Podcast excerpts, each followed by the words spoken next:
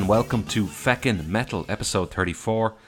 I am your host, Fergal Trainer. This is also ArcSabbath, episode 5.0. What's ArcSabbath, you might ask? It's a series I've been doing on Black Sabbath for several months, going back to the initial conversations which happened in February of this year, and uh, currently now onto my seventh or eighth episode, even though it's episode 5.0. Don't ask me questions about that. It's a numbering system that, frankly, I regret. We haven't had one of these episodes in over a month and a half. Uh, that's because recently I've spoken to guests such as Markus Grosskopf from Helloween, Kyle McNeil from Seven Sisters, and my first ever in person interview with Jarvis Leatherby from Night Demon. All happening recently. So, a bit of an exciting time for Feckin' Metal. Lots of different things happening. Interviews I've been setting up for a while, that in some cases had taken several months, and the timing just happened where they all landed quite close together, and I was able to interview all of those three uh, people within a short period of time. So, I thought to myself, why not put out three episodes unrelated to the Black Sabbath arc? and give people a bit of a break from that, and then move back to it uh, in a few weeks' time, or as it as it's turned out over a month and a half later, um, and go back to it when it's fresh again and people are interested again. Maybe instead of having to listen to maybe ten or eleven episodes in a row, all on the same topic, which can become a bit boring and repetitive. So, thanks again to all my guests, Marcus, Kyle, uh, Jarvis, friends of the show now at this stage. Um, I really appreciate your time and effort you put into having those Zoom calls with me and Jarvis, especially going out of his way completely, uh, uh, physically driving here from Derry. Uh, really appreciate that. I know he was on his way to Dublin anyway, but completely went out of his way to come to Ashtown and come to my apartment here um, and do an interview. So much appreciated it was great experience to do something like that in person. Didn't know how what to be doing, making eye contact, not making eye contact.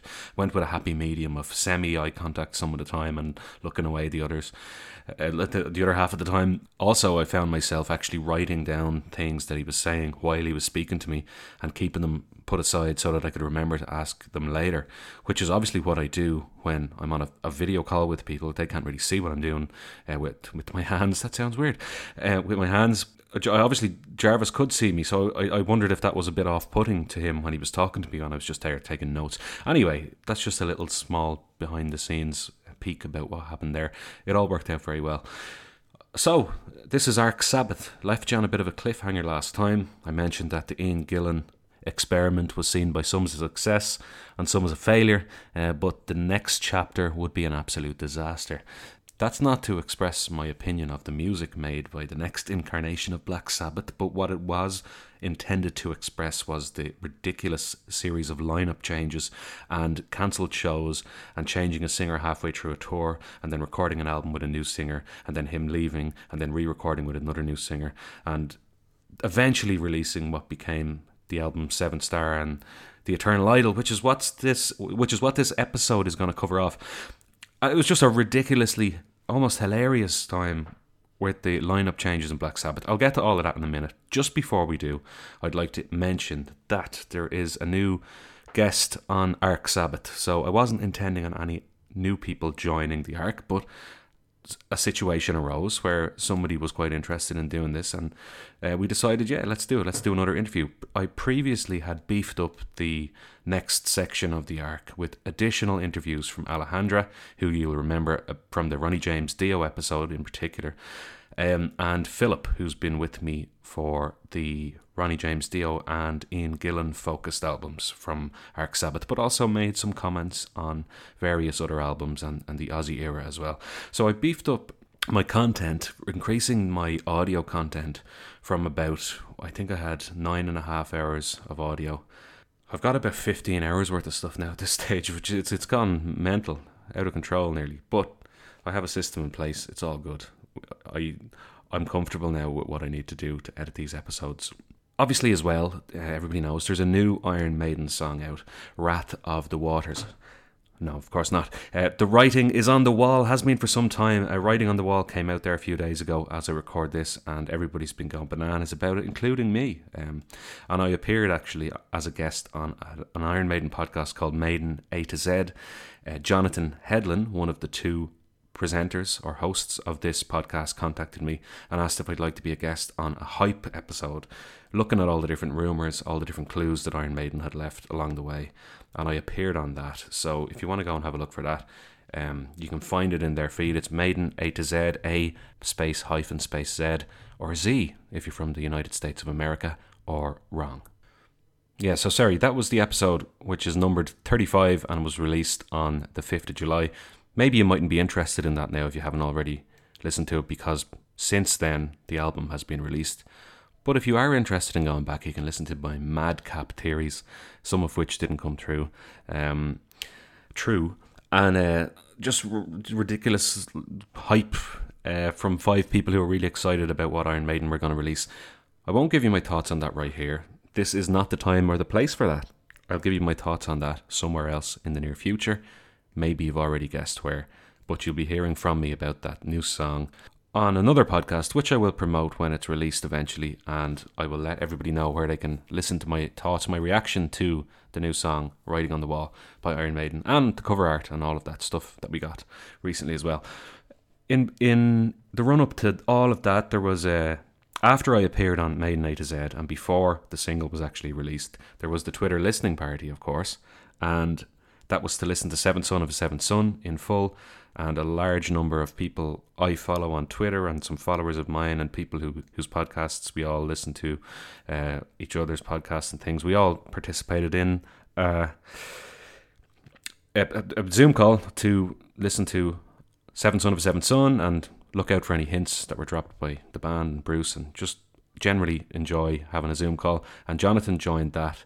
Jonatan from Maiden Z, and then apparently some promises were made in the night which I was reminded about by Alejandra uh, a couple of days later. She's like, So is Jonatan going to come on to talk about the Eternal Idol on ArcSabbath? And I was like, Oh, yeah, kind of vaguely remember that. But I hadn't remembered it in the couple of days that had followed. So I messaged him and asked him if he was interested in appearing. And he said he had also forgotten that he agreed to do that. But he did, and we decided to do it. So I did an interview with Jonatan and we covered off the Eternal Idol and we also covered off some other material recorded by the Tony Martin era Black Sabbath. But we also had a discussion about heavy metal in general and what it's like growing up in Sweden, a place many of us perceive to be um, some kind of haven for heavy metal bands. I certainly did perceive it that way before ever visiting it because it's just seems to be known in, in Scandinavia that heavy metal is very popular. Heavy metal albums will enter the charts when a band has a new album out. They'll get into the top 10 most often in Scandinavian countries. Um, in, in many cases, like an Iron Maiden album or a similar band's album has gone to number one, which you don't really see in the Republic of Ireland, England, um, generally in the UK, and in a lot of other countries in Europe. You don't really see those really high charting metal albums, and you, you do often see in Scandinavia. And because everybody else on the arc got to give a little bit of background about themselves, I thought I should introduce Jonatan to everybody properly. Firstly, in case you haven't listened to Maiden A to Z, and secondly, if you just want to hear about what it's like being a heavy metal fan in Sweden, because I certainly did. So, I'm going to start with that. Here's Jonatan Hedlin, one of the co hosts of Maiden A to Z, talking about being a heavy metal fan, getting into Black Sabbath, and what it was like growing up in Sweden, where, as an outsider looking in, heavy metal seems to be really popular. So that was early, late 90s. They, they did the reunion thing, right? So I didn't attend that, but a friend of mine did, and he came back, and we were all about riffs at that time. Just picked up the guitars, and he, so he came back and like, oh yeah, they were really old, and but uh, pretty good actually, you know. Yeah, he said so anyway. And we were young, you know, we were 12 and a half or 13 or something. Yeah, 13. So he came back and uh, showed me a couple of riffs because then we were doing Metallica riffs and I did some Maiden stuff as well. And but uh, I really connected very quickly actually to the Sabbath sound, more so than Maiden actually at the time, and more so than Metallica. And but that was Ozzy Sabbath exclusively then, for quite some time. But the the, the, the riffs Ozzy was like the coolest singer I've ever heard. So some people don't like him. I know people that hate his voice, but for me, I love it. Dio came a bit later. Came a bit later. That was uh, with Holy Diver at first for the longest time, and then I managed to see. Actually, I saw Black Sabbath in 05. That was also a big point. That was the original four in um, in, in Sweden. Yeah, playing mostly from third, the three first albums, and uh, very good. You know, uh, 19 then and really cemented that taste for that type of riff. You know, started tuning my guitars down to C sharp uh, because of that. And Sabbath, Bloody Sabbath became my favorite around then, and it stayed it stayed so.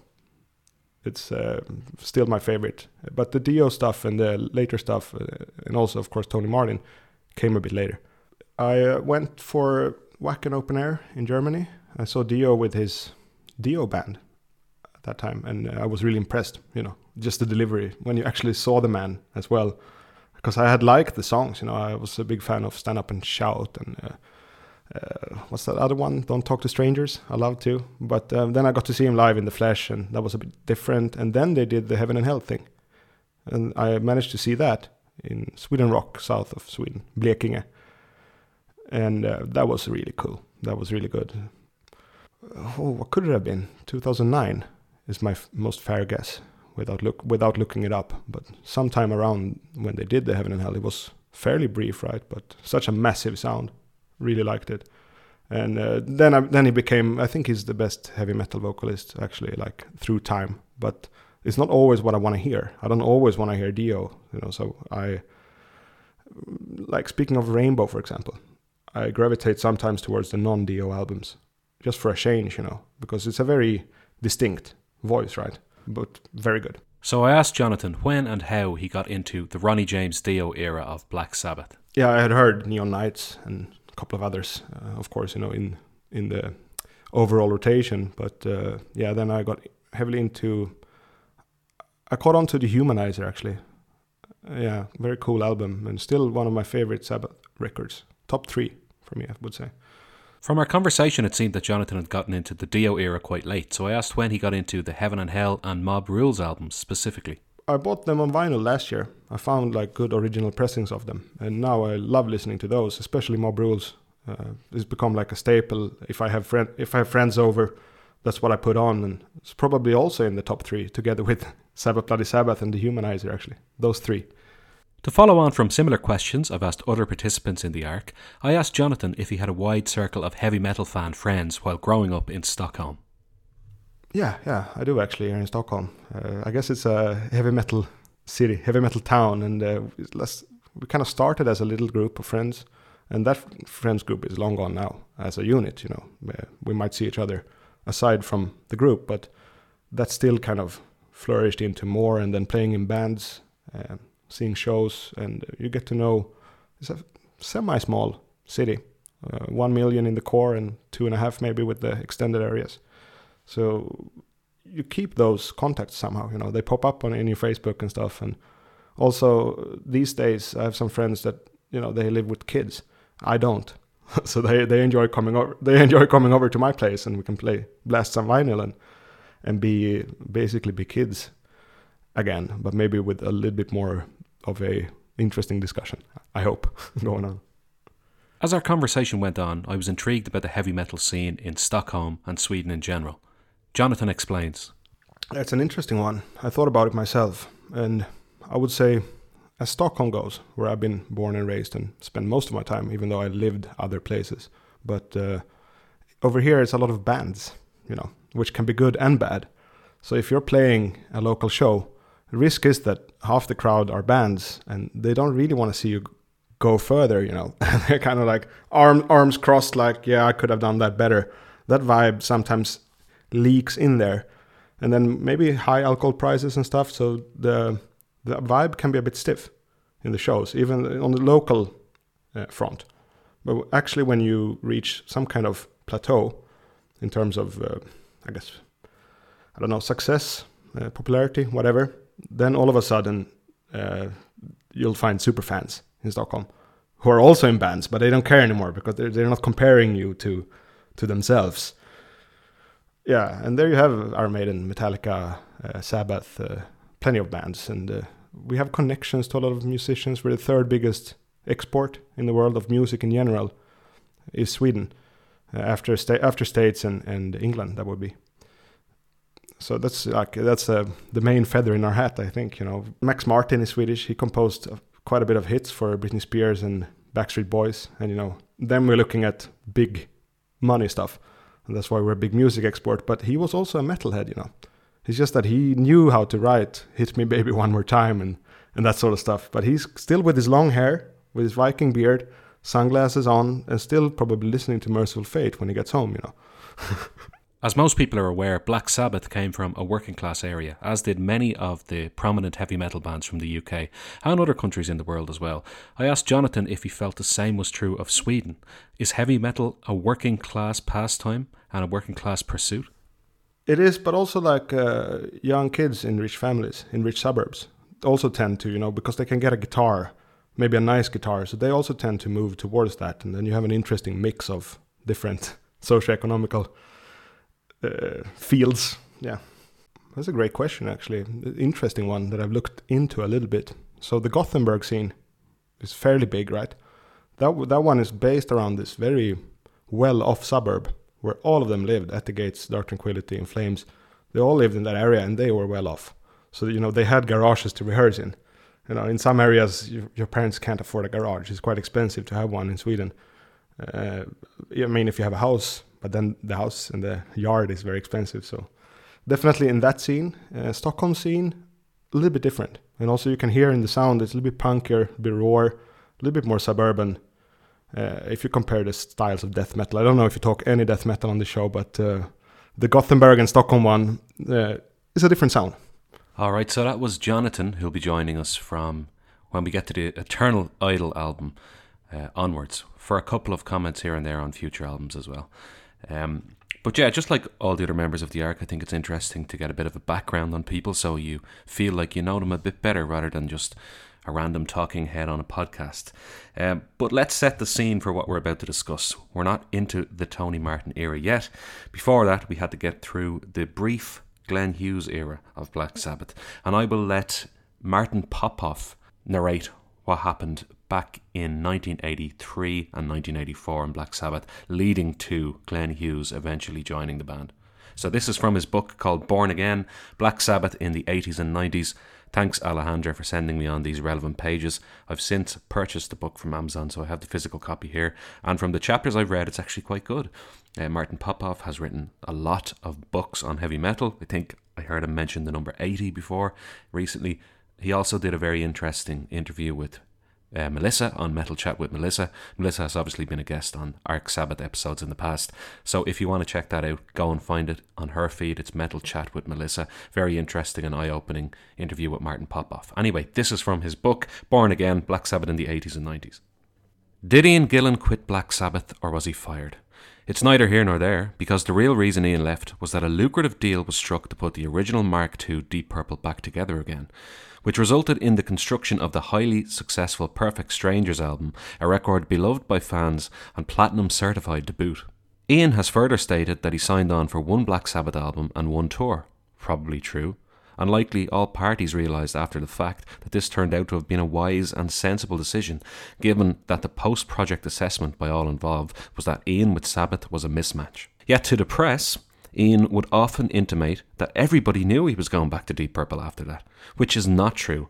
In no way was that deal sealed. Discussions, pertinently in the months even before Born Again was birthed, were no more than, at various times, a combination of preliminary, partial, rumour filled, and supposition assumed, although it is true real attempts were made at making it happen. Talk to any of the Rainbow guys and they'll tell you.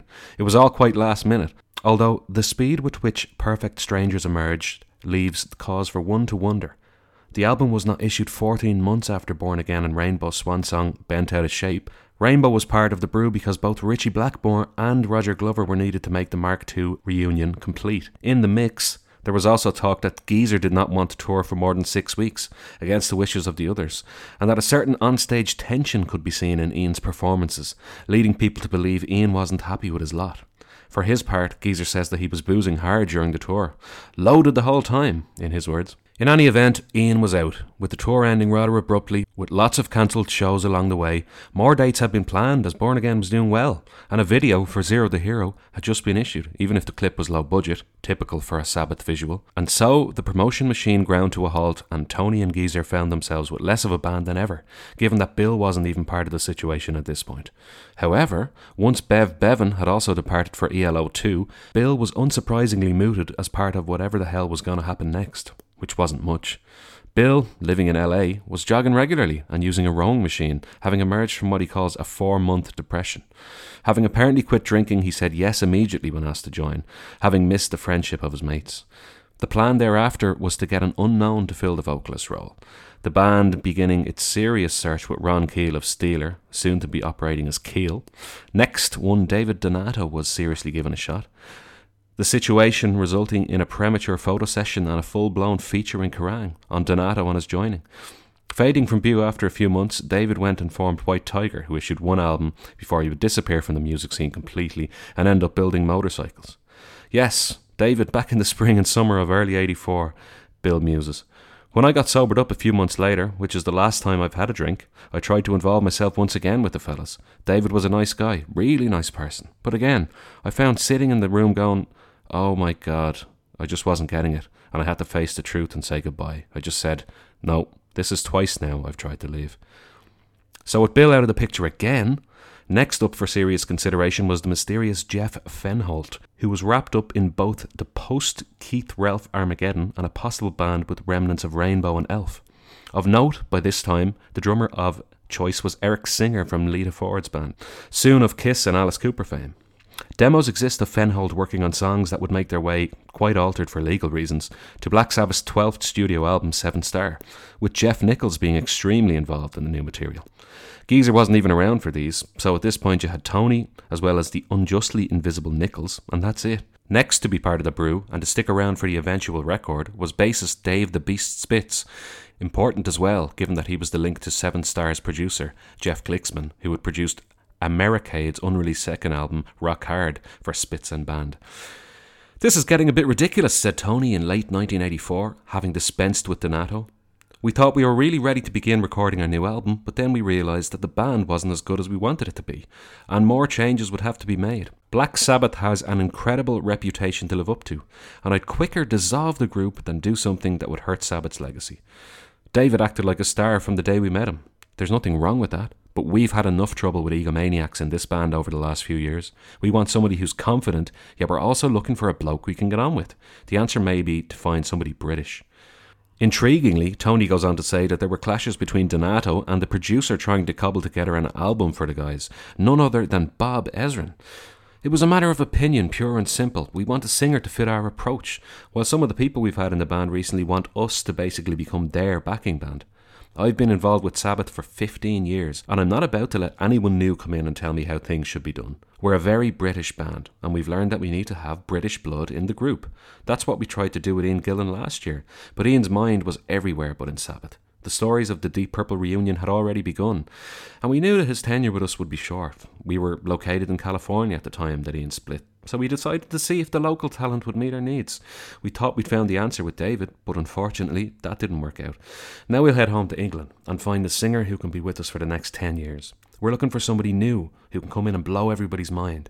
The days with Ozzy are a thing of the past. Maybe we'll work together on some project in the future, but now is not the right time.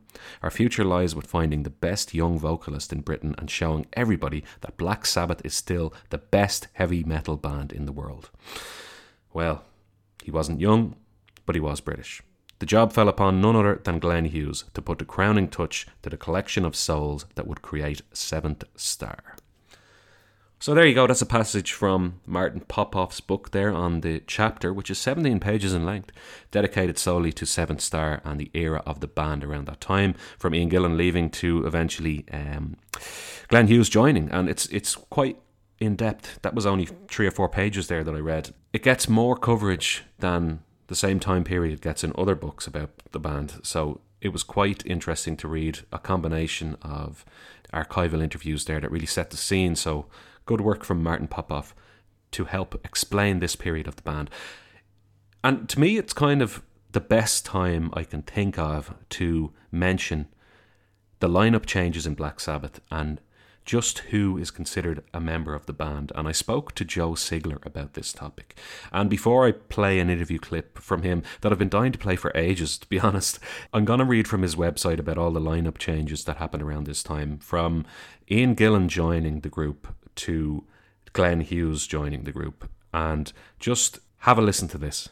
So this is from Joe's site, black-sabbath.com. It's from his timeline page. So when you land on the homepage, look up the band in the row of options on the top, and then the first option down is timeline page. And I recommend any Black Sabbath fan, even casual, just to have a look at that page because it's so bloody interesting and well researched.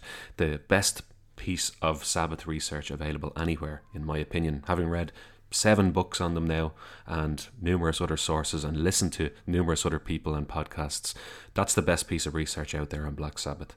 So we start in December of 1982 this is the lineup of the band at the time. You have Ian Gillan on vocals, Tony Iommi on guitar, Geezer Butler on bass, Bill Ward on drums, and Geoff Nicholls on keyboards. Now try and keep up with this.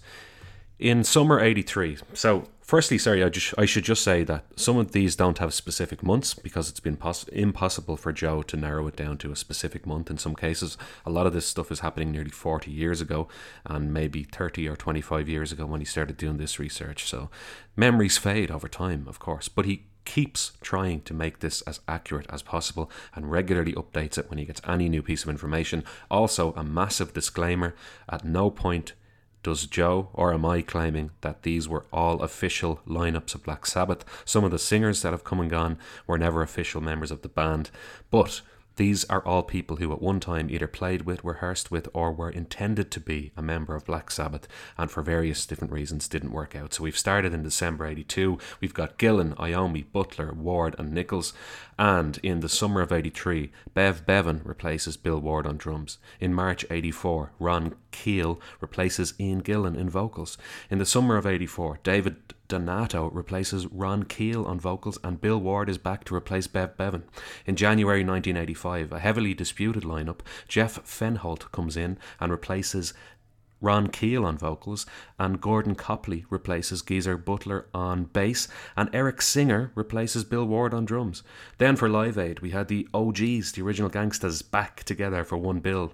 That's Bill Ward, Tony Iommi, Ozzy Osbourne and Geezer Butler. Then in summer of 85, when Live Aid was just a distant memory, Glenn Hughes replaces Jeff Fenholt and Dave Spitz replaces Gordon Copley, giving us the lineup that eventually went on to record the album Seventh Star.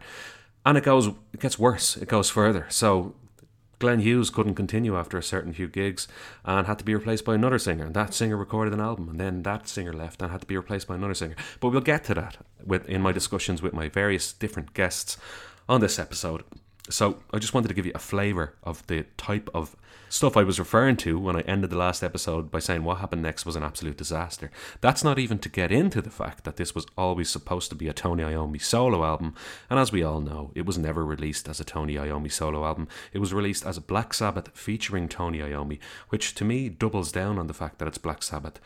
Far away from insinuating that it's a solo album, it's doubling down on the fact that not only is it Black Sabbath, but Tony Iommi is definitely included, just in case you thought he wasn't, based on all this nonsense going on in the media. He definitely is, and this is definitely Black Sabbath. That's what that name says to me, so I always thought that was hilarious uh, that it said Black Sabbath featuring Tony Iommi. Anyway, let's get into some interviews. I, I saw Seventh Star in Philadelphia, and it was they had uh, Anthrax and Wasp opening for them. And at the time, I thought I saw Glenn Hughes. I didn't find I didn't find out until much later that I really saw Ray Gillen because I thought th- this being the mid 80s, this was also the big era of tour books. Uh, it might be better to call it a tour program. But anyway, um, there was no tour program, which I thought was odd at the time. In the mid 80s, it certainly was odd to not have one. Um, later I found out that obviously because they changed the singer, they're not going to sell the one with the old singer, so they just didn't sell it. Um, but yeah, I did not know that I saw Ray Gillen, and I wish I would have known that when I saw it because I I enjoyed the show. I thought he was good. They did not sell it out. I'm sure that had a lot to do with why the next tour was not like that. But um, yeah, it did not sell out at all that I recall. Uh, it was not like it was like only sold at 20% or anything like that, but it certainly wasn't 100.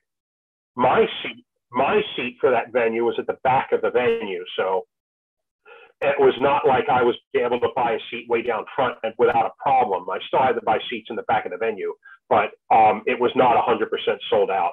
I enjoyed that show because at that time it was only the second Sabbath show I'd ever seen um, it, it's a bit odd in the overall history of the, the band for sure. But yeah, I, I saw that and it was like another singer. well, that brings up another whole subject. Who is in the band. People, my, my timeline page, um, I, I, I go specifically to call it lineup changes, not necessarily who is in the band, because in the band, I mean, the, the 13 project, I mean, the 13 project, once Bill Ward exited, neither um, Brad Wilk or Tommy Clufetos were ever in Black Sabbath. They were the hired drummer, but they were not in the band, which which will also touch on another subject, which I know you want to talk about, is the the two Sabbath idea, but we'll get to that. Um, but it's like it, it all speaks to ownership and two Sabbaths, and yeah, it's like Clufetos was never in the band, and he was never in any of the promo pictures. It was just the three of them, you know. And of course, they never, well, I can't say never, but almost never included Geoff Nicholls, which I believe is part of what his stepson's beef is. It's my opinion that Geoff Nicholls is extremely important. Um, the in the band, it's like it's a weird gray area about legality and who owns it and who collects money off royalties and blah blah blah blah. I mean, the eternal idol period is is the the most confusing there because if you go through all the periods of that, it's every lineup, every position except guitar has had at least two people go through there. Um, and in fact, the final published version of the Eternal Idol album has every position every lineup, well, not keyboards, but bass, guitar, vocals. Wait a minute, no, bass, drums, vocals. They all have two people at those positions on the studio album, even if they're not really on there. But um, it's just God. It's did I ever consider it not Black Sabbath? No, because I was always Black Sabbath. Black Sabbath. It's up to Black Sabbath to define what is Black Sabbath, not us. That doesn't mean I have to like it. It doesn't mean you have to like it. But you don't, I mean, not you personally, but you in general. Um, you don't get to decide what Black Sabbath is. Black Sabbath decides that. You don't have to like it. But no, I never felt it wasn't. Having said that, I get why people do because it was an inordinate amount of turnover in the mid 80s in Eternal Idol in particular. Some of the lesser names in the in the lineup, like uh, I can't remember whether it was Ron Keel or Dave Donato that said it, because basically both of those guys didn't progress beyond the, the demo stage. They just, I mean, they may have farted around in the studio, but they never like went into okay, let's record this album level of stuff. Um, and one of them, I cannot remember which one, in an interview said um, basically, it was mostly Ozzy and Geezer sitting around, excuse me, Tony and Geezer sitting around wishing they could get Ozzy back. If you want to talk about business and bands, Kiss, it doesn't get any better than Kiss to talk about it. So, well, uh, let, let, let, me tell you what I'm talking about. When, when, when um, Peter Criss first let, was, I, whether he was fired or, or let go, I don't remember the particulars right now, but he was no longer part of Kiss he still remained in the Kiss Corporation and collected money on everything Kiss did for about three or four albums after he stopped doing anything.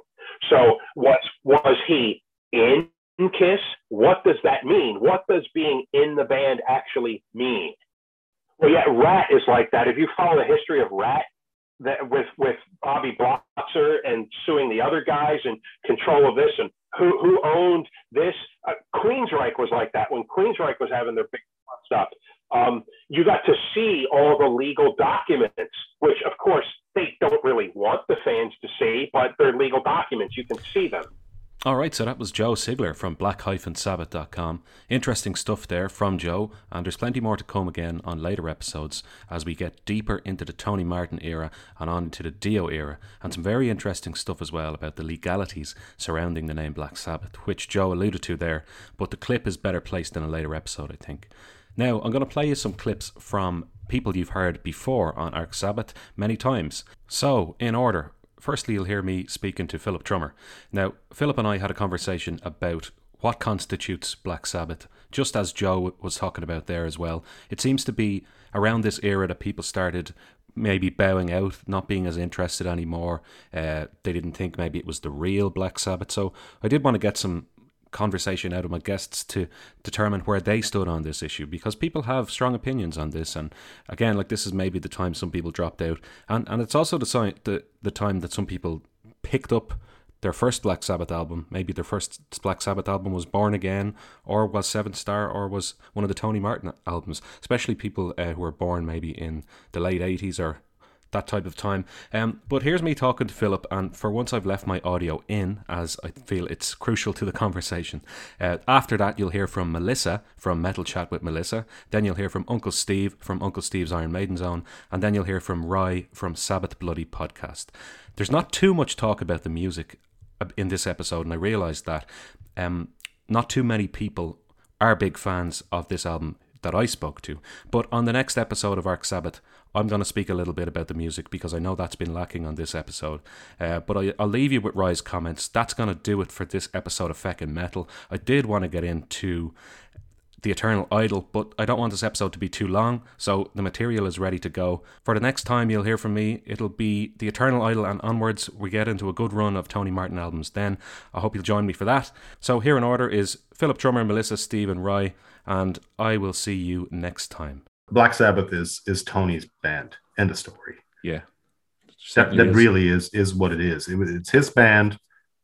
Him and Geezer are Black Sabbath to me. So it, that's a whole other story arc here is who is black sabbath at, at what point is it black sabbath or it's tony iommi and friends yeah yeah but yeah. that that that will start past the point of where we talk about and and mm. you'll have to discuss that with other people.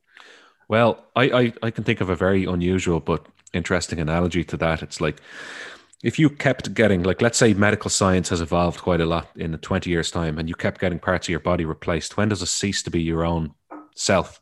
Um, so like if you get an seriously if you get an, an arm replacement okay it's just a you know it's a prosthetic arm or it's an electronic arm a leg replacement same thing two legs fine two arms and two legs okay you're still the same person if you got a heart transplant are you still the same person I don't know. Some people might think you were.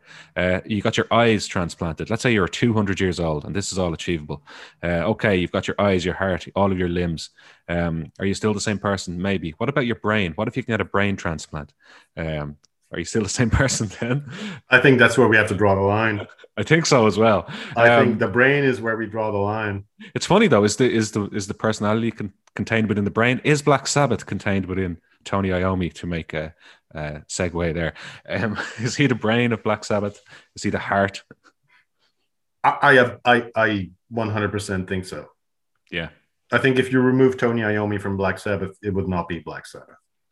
I, I, I think so as well, but I think so mainly because of the biased version of events we've got.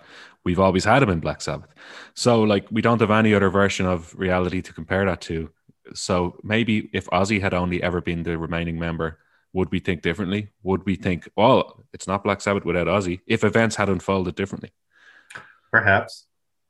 Perhaps.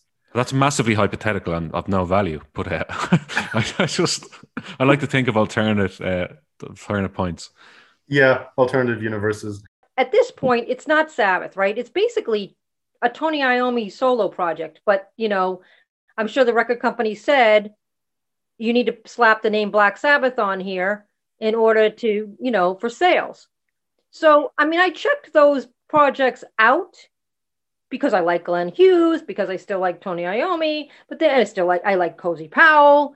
Um, but then it just gets it's just it's not Sabbath. It's just it's it's it's not bad stuff. It's just totally different. Not, well, you know, I mean, it's still Tony Iommi, like you say. His guitar is his guitar, but it's it's not Sabbath anymore. Which is the album that had Ray Gillen on it, and then they re-recorded it with some other singer? Which one was that? and I, like I said, I don't remember these very well, but but that's another one I do remember. And I'm glad you said that because I remember getting that. I had that from that tape club as well because I remember it was like Black Sabbath featuring Tony Iommi or something like that is how it was worded on there, if I remember right.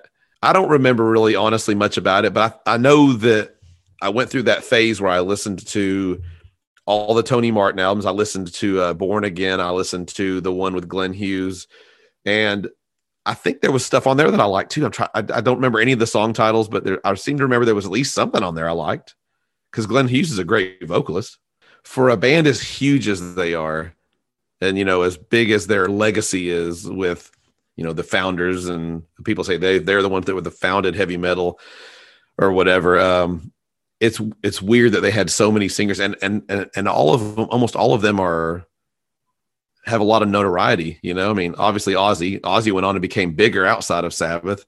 Dio was, I don't know, I don't, I don't really know his legacy. I don't know if his, if he was bigger outside of Dio than he was in, um, I mean, outside of Sabbath than he was with his own band. But then you had, uh, uh, what was it? Ian Gillan from Deep Purple. Then you had, um, yeah, Glenn Hughes. Then you have, uh, which Ray Gillen, I guess, wasn't you know he all he he did Badlands later, but so but I but I think the oddest I think the oddest fit as a vocalist was uh was Ian Gillan. He just he seems really strange, a really strange fit. Um, yeah, they they do lose me a little bit with Seven Star.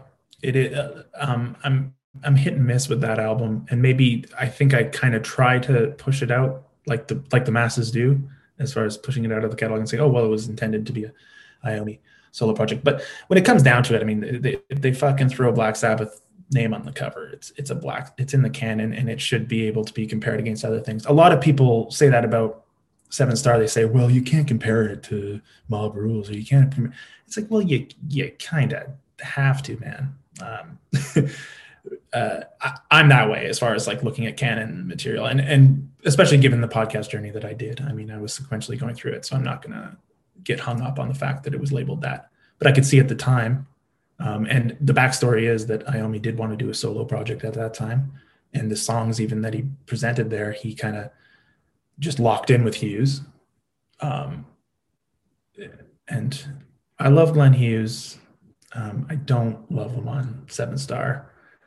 I feel like his true power does come with uh, having a bass in hand and and being that that ripping front man. Um, he was kind of a bloated mess at that time, and you can hear it in his vocals. I think I don't think his vocal performance on Seven Star is as impressive as some people say. Uh, personally, yeah, and this is it's funny because there are some very um, there's a bit of uh, you know your danger zone and your um, uh, there's some, some like real chuggy metal stuff. There's one that's very deep purple. Um, Angry Heart, it sounds like Jon Lord is on it. Um, just very riffy, and the the keyboard's kind of doing the riff more than Iommi, which is cool.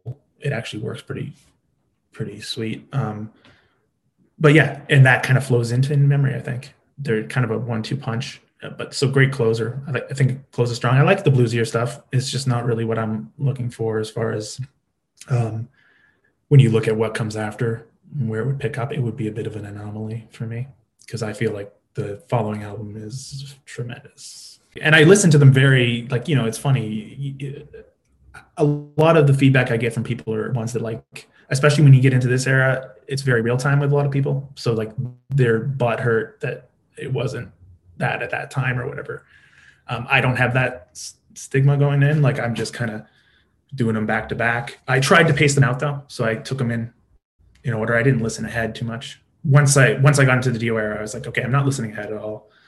Um, I knew stuff off of Seven Star and stuff off of Born Again because of the Deep Purple connection. I had like when I kind of got back into Deep Purple, I was just like, oh, I think it was back in like the file sharing days and stuff like that, like uh, on LimeWire or whatever. I think I I just came across it's like Deep Purple, Black Sabbath, super band, and it, it had a mix that had, um, I I think it had maybe actual song Born Again or Disturbing the Priest or Zero the Hero. That's what it had. So it had Zero the Hero and it had um, either Danger Zone or one of the more uh, driving Hughesy era ones.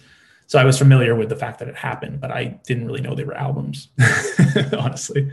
Yeah, so there's an in between time there that's actually kind of important to mention. The Ray Gillen. Uh, so so during the the Seven Star the tour cycle, I mean, Glenn Hughes fell off in a bad way. um, and they had to quickly replace him. And uh, they went with your man Ray Gillen, who has a shady history, and his demise is something to be um, looked at through a lens where you're, you know, you separate the man from the uh, the talent for sure. But I think he's a tremendous vocalist. The, the big drama thing behind him is that uh, he had AIDS and he knew he had AIDS, and he ended up uh, essentially killing a few girls. Um, so yeah, there's some real that that's the reason the uh, catalog's kind of buried. Um, when you look at his stuff that he did with Jake E. Lee later, which is fucking awesome. You, you know Badlands? You fuck with that at all? No, just some shit hot kind of stomping. Uh, Ray Gillen's vocals are amazing. But yeah, all that stuff kind of got buried in lawsuits because of uh, some of his indiscretions later. But but besides that, it, he was in Sabbath. Um, he kind of took over Glenn Hughes when uh, during the Seven Star cycle. Did a great job. There's some fantastic live recordings actually of, Gillen, which was funny. That was actually a lot of people were surprised by that. That um, I think Iommi was part of combining what was out there, um, but he released actually full on uh, concert with with Ray Gillen as part of the package, which is great. And the demos are out there too. The entire album is out there with Ray Gillen singing on it. Uh, I don't know if that was leaked or if that was part of that package. So he he came on board for the tour for Seven Star. Basically, did the whole world tour, and so they were rolling with him. And uh, the the Iommi had kind of pillaged uh, Lita Ford's rhythm section, so she had uh, uh, or he had uh, Eric Singer in there on the drums, Kiss fame. Um, so those guys went in to do the Eternal Idol, which is a phenomenal record. I, I actually it's my it's my favorite of the Martin era, but I don't even consider it Martin era because of the crossover. Martin was kind of brought in to because they had a falling out with Gillen or whatever during the process. All right, so cliffhanger there from Rye. As I said, next time we'll talk about the Eternal Idol and onwards. I was going to leave it with my last message, but I forgot to mention if you'd like to contact me on social media, you can get me at Feckin Metal Cast on Twitter, feckinmetal at gmail.com on email. And if you'd like to contact me on Facebook, there is the Feckin Check In Podcast Network Facebook page, which I'm on from time to time. Uh, you can also get me there. A few people have actually made contact with me through Messenger on Facebook. That's fine as well if you want. I, I've a couple of people now I speak to on there as well. So uh, please do contact me if you have any thoughts, opinions, feedback, etc. on the podcast. There's also the official Feckin Metal uh, playlist on Spotify. If you look that up, you should find it. It features pretty much all of the music I have played that's available to put on a playlist on Spotify. Um, on one, yeah, on one giant playlist, which is about five or six hours long now, I think. But if you've just started listening recently and you want to kind of get a feel for what this podcast is about and what type of music I talk about and am interested in, check out the official Feckin Metal playlist on Spotify. And that's going to do it. So we will talk again about the Tony Martin era of Black Sabbath, covering off albums like The Eternal Idol, Tyr, and Headless Cross, and what a great collection of albums those were. Looking forward to it, and I'll see you then.